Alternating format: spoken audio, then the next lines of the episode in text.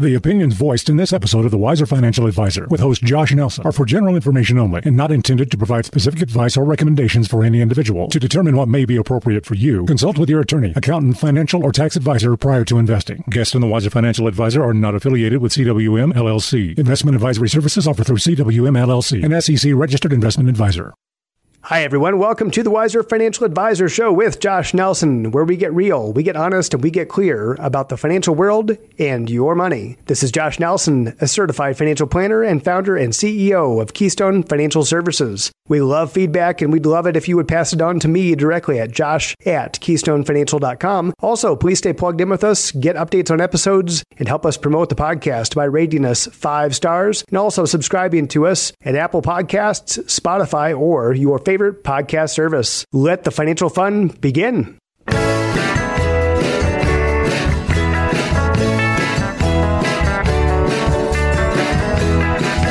right, welcome everybody to Wiser Financial Advisor. Today I have with me Jamie Hopkins, who it's interesting. Jamie, not only is he a recognized writer, researcher, educator, uh, prolific author, but also he is and has been a teacher to financial advisors, including myself across the country. So he's got a unique perspective in that he has seen lots of different sides of the financial industry. And as we're recording this, we are right in the middle of a crisis. And really that's the topic for today is financial planning in a crisis. So welcome, Jamie. Yeah, thanks for having me on. It's uh you know good to talk to you again. Yeah, that's uh it's kind of a you know a wild time you know right now as you said kind of from a financial crisis but you know right now kind of a, a much broader base crisis right? It's really kind of impacting the financial world but didn't start there like some other uh, you know downturn markets have in the past. Right. Like four weeks ago right? We were sitting here with record low unemployment and the market at all time highs and it looked like it was going to be a great year. And then all of a sudden this hits right? It just all of a sudden we've been thrown into crisis. And really even within the last week it seems like every day things have just gotten worse and worse and worse and, and spiraled downwards with regard to the uh, not only the virus but the kind of virus of fear too right? That's out in the marketplace yeah, and I mean, one of the things that comes up, and I've talked about this, is you know, right now, uh, where we are right now when we're recording this, right, is we're still in, really in kind of the fear-driven market cycle piece. So, uh, markets are showing a lot of volatility up and down. You know, buying behaviors of individuals are kind of all over the place too. So, if you take it out just from the market, right, the toilet paper is all sold out everywhere, and um, you know, things like that. And and we kind of make jokes about some things like that, um, but the reality reality is like fear is a motivating factor, and emotions are actually factors too. You, you often hear behavioral, uh, you know, kind of quotes saying, "Hey, you need to take the emotions out of it." And interestingly enough, you know, a lot of behavioral finance experts over the last couple years have started to move away from that language, and it, it's it's not actually taking emotions out of it, but it's you know, actually accepting the fact that we are emotional and that we do make emotional decisions, and actually our brain actually craves for emotional data. It actually helps us make healthier decisions often. But when we start talking about our finances, what it is, it's it's about kind of making sure that we keep our long term goals in picture when we're making these short term decisions. The CEO of Riskalyze, Aaron Klein, and I were talking a little while back, and we were talking about this notion that we actually don't make long term decisions. All of our decisions are short term decisions; they just impact long term goals. So, really, what we're doing when we're trying to mitigate fear based decisions is making sure we're keeping our long term goals in picture when we're making those short term decisions decisions because everything's about what am I going to eat today, buy today, spend today, invest in today, right? We, we very rarely actually make anything that counts as a long term decision. Sure. And in our audience, too, we have a lot of engineers, a lot of uh, tech workers, people that are pretty logical people, I, I, think they would say. And a lot of people think the area of finance that it's pretty black and white and that emotions don't come into it. And uh, I, I, think we've all seen that in the last four weeks. If we didn't believe it before, that money is a very emotional topic. Yeah, and I mean it's it's relatively, as you said, like a lot of people think, oh, the finance world's you know this non-emotional area.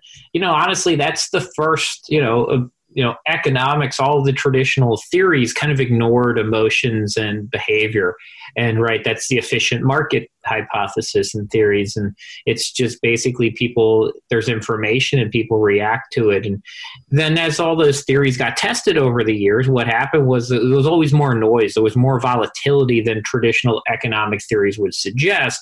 And that's really what created behavioral finance and actually this study of how does information as it's presented to people impact decisions. And the biggest one is right we're risk averse we don't like losing things we don't like you know pain and suffering. So we tend to make decisions that where we believe we're kind of mitigating or avoiding pain or loss. So, you know, that's a, it's actually fairly normal when people say, oh, it's irrational, don't sell when the market's going down. But to protect yourself from further losses, it's how people think that they're doing that. And so that's how people react. And, um, you know, it's actually quite logical, even though it might be harmful for your long term goals. And that's kind of getting back to are we putting the right information processes and systems in front of somebody to encourage decision making so we can achieve the long term things that we want to achieve. So, during a crisis, and of course it could be any kind of a crisis, this just happens to be the one that we're in. It's a health crisis. But what are some of the most common mistakes that people make when thrown into a crisis, especially a really sudden one, right? This was probably the most unexpected recession ever. Yeah, a, definitely right. From we're probably in a recession right now. It's very hard to believe that growth will not be down right for a couple quarters. Uh, you know, going from a bear mar- you know, from a bull market to bear market, that was the fastest we've ever seen. Um, yeah, and you know, a lot of that again had to do with uncertainty and fear. It really wasn't based on numbers when things dropped. Like we actually, when we're shooting this at the you know end of March, we really don't have data yet on you know the economics in companies. I mean, we we kind of know what's happening as we're starting to shut down the economy, but we're not actually having number driven trading now at this point. Um, one of the things though is they say like what are the biggest mistakes people make i mean the reality is right now is a lot of uncertainty. I kind of said it a couple weeks ago too. Like we're at the beginning of this news cycle of uncertainty though. So people are just getting very conservative with their spending, right? With their investing, all of those things pulling back from risk because there's so much other risk on the table. And to some degree, like that's that's reasonable and it's very hard to tell somebody during a pandemic um, that you're you know that you're being that you're that you're taking like right not enough risk. I mean it's uh you know? I, I, think that's a little tough. So uh, one thing it's like very much like understand your emotions are important. I think right now we're, we're mostly trying to figure out you know how are businesses how are the economy how are people going to get back to work in a safe manner? And you know that's very important from your financial standpoint. If you were doing planning and you had the right plan in place, it doesn't necessarily mean the stay the course is always 100%, but that you had a course to be on. And you can reevaluate that at this point. But for a lot of people, from an investment standpoint, you can kind of stay the course. You know, I can use my own example here. Like, I haven't made a single trade on any of my own assets since this has occurred. And we're at the, you know, basically the end of March. And I don't plan on it. I don't plan on readjusting my uh, investment allocation at any point. Um, I'm fairly young and I have still about a 30 year investment time horizon. So um, that doesn't mean I won't see opportunities at some point um, or something that I can do. Uh, but for right now, I'm still pretty much riding the course I was on. Um, from an investment standpoint, now from a personal standpoint, I, have definitely cut back spending, or at least I'm more conscious of spending at this point. I think that that highlights the importance of having liquidity and emergency funds um, available. And I think that's probably one of the things that a crisis like this will highlight for people is you know your risk tolerance and were you kind of prepared from an emergency fund standpoint? So coming into this of course there are a lot of people that already had an emergency fund and they had their debt paid down and so forth. Um, now a lot of people who felt really financially secure again four weeks ago now they're starting to question that outside of investing, what are some of the moves do you think that people should make? In other words, like how much should people be keeping in cash right now, or, or should they be hoarding cash? Talking about hoarding uh, toilet paper and food and things like that, but should they be hoarding cash? To what extent is it just overkill? Yeah, I mean, so this is, you know, to some degree what we call a guesstimate, right? We're trying to take data in, look at where things are, and come up with, you know, some intelligent estimate of where the future is going to go. Often you hear have, you know, maybe six months in cash. Right now, you can make a very good argument as you're hearing things from the president and the CDC that this could be a year long type of crisis, that all of a sudden having a year of, uh, and I don't always necessarily think cash is the answer but a year long of spending opportunity. Um, so that could be right. Some people have cash value life insurance. Cash value life insurance could be a piece here. Having you know, I, I've you know suggested using Roth savings uh, you know, there's borrowing opportunities out there now too, with literally rates at almost zero. I mean, uh, if you're a business owner, we're seeing some possibility that there's going to be some interest-free loans for them available from the federal government, right? So that's another way to, you know, add to your cash reserves, right? So there's going to be different opportunities, but it's kind of just looking at cash flow, and I think looking out at a year time frame is somewhat reasonable. Um, generally speaking, we're still going to encourage people away from, as you said, hoarding cash, going to all cash. Um, some people have done that. You know, we've got advisors that have helped clients move to that way, and to some degree, it's you know. Uh, I, I, guess you can make some arguments there that you know it's it's that you know to some degree it's still based on your goals and if you feel better and you can accomplish your goals with that i mean it's an option uh, finding good returns on safe income now is pretty hard so there aren't some other financial crisis, you could still go to corporate bonds and municipality bonds and, and solid bond returns during down markets. And a lot of that's not really available right now. It's pretty hard to chase that yield. So, uh, you know, I, I, think that, that it, it's not an easy one because this is very different from a you know, we're actually looking at a global event economic downturn, not a financial economic downturn right now. And global event downturns are a little bit more challenging. I mean, that's like World War II would be a great example. We're also looking, uh, you know, as you mentioned before, 9 11, especially in certain areas, were hit very hard by that. Obviously, New York City was, and, you know, the East Coast uh, more so than the, perhaps the West Coast and Texas during that time frame. And, you know, similar crises after after hurricanes in certain areas, right? Natural disasters, uh, similar lo- local type events. But this could be a worldwide economic event, which is uh, health event, which is very different than what we've seen in the past. So I think that to some degree, recognizing people's fear and uncertainty during this time point is actually very healthy. Um, as much as we can from an investment standpoint, reevaluate that for our goals. But you know, it's it's going to challenge a lot of people's, as you said, emergency funds and and kind of risk levels uh, over the next couple months. So, it, looking at different life stages, we've got a, a, broad audience here, right? We've got people that are still in college, all the way up to people who are well retired. What are some different things people should be thinking about based on different life stages? Say, if we were to carve it out, maybe somebody who's early in their career, uh, somebody who's middle career, and then maybe somebody who is uh, is retired at this point. It, yeah. So when you start looking across those, when you're looking at a economic downturn, it always looks like a risk. And when you come out the other side, it tends to look like it was an opportunity, right? So right now, for those younger individuals, I mean, obviously staying employed, staying healthy is important across the board. Um, but you know, for younger individuals, the actual buying into the market now you know, we can't time the bottom, but as you buy in through an economic downturn, as things go back up, and it could be a you know a while. We're not sure if we'll get a V or a U curve on the recovery, whether it'll bounce right back up or whether it'll take a couple years. But buying on the downswing is actually a very valuable way for younger investors with a long time horizon to actually grow their wealth. So it's an opportunity on that side. Obviously, right as I said, staying employed, staying healthy are important to be able to do that. Um, then you kind of uh, think about for that group too it's it's minimizing taking on debt that kind of cripples you in the future. I mean that's the stuff that really puts you behind. So the credit card payments things like that. Don't become over leveraged um, so meeting those payments so you don't fall behind is really important. As we kind of move more to mid-career people uh, I, I think that's a really useful time period too to just not make those big mistakes on you know, it, as much as you can ride the course in that group, I think is important, right? You still have some time.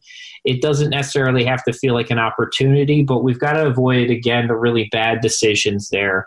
And this hopefully is kind of one of those, you know, kicks that says, hey, look, we've got to be really serious about our risk tolerance levels, not just now, but here in the future.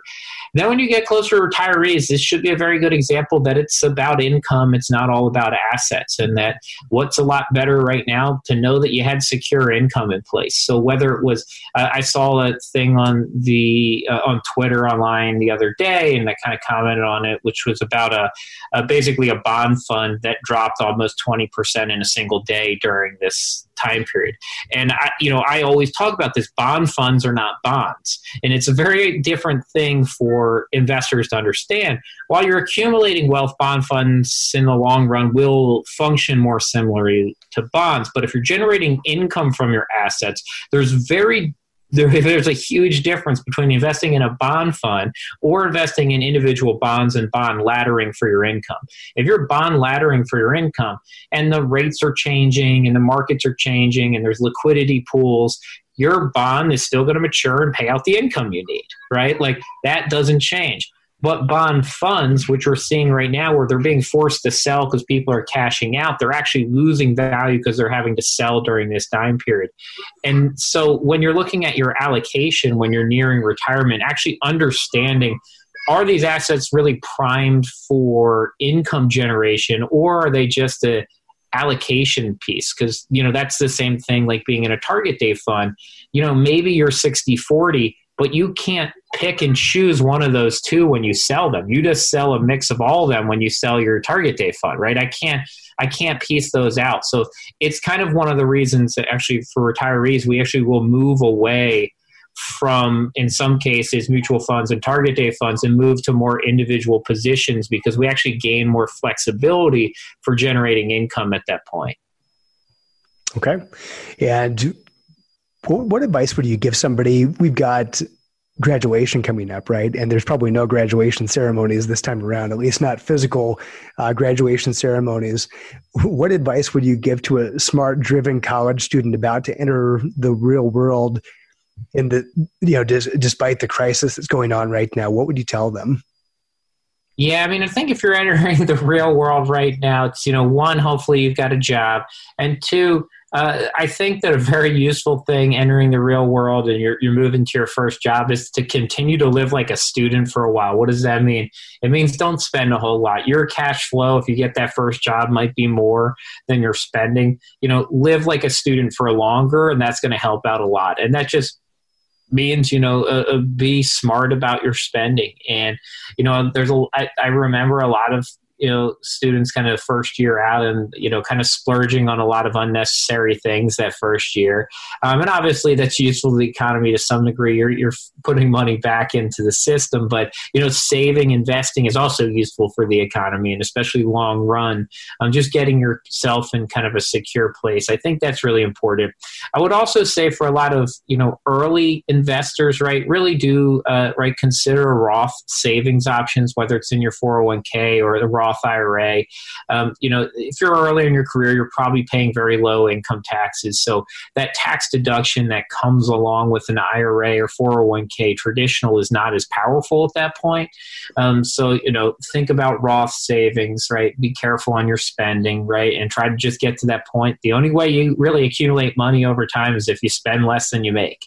I mean, that's the simple trick of all of it spend less than you make. so if you start off, you know, as a healthy way there and you're employed and now's a great opportunity too if you have 30 40 years to actually be putting money into a market and buying during a downswing.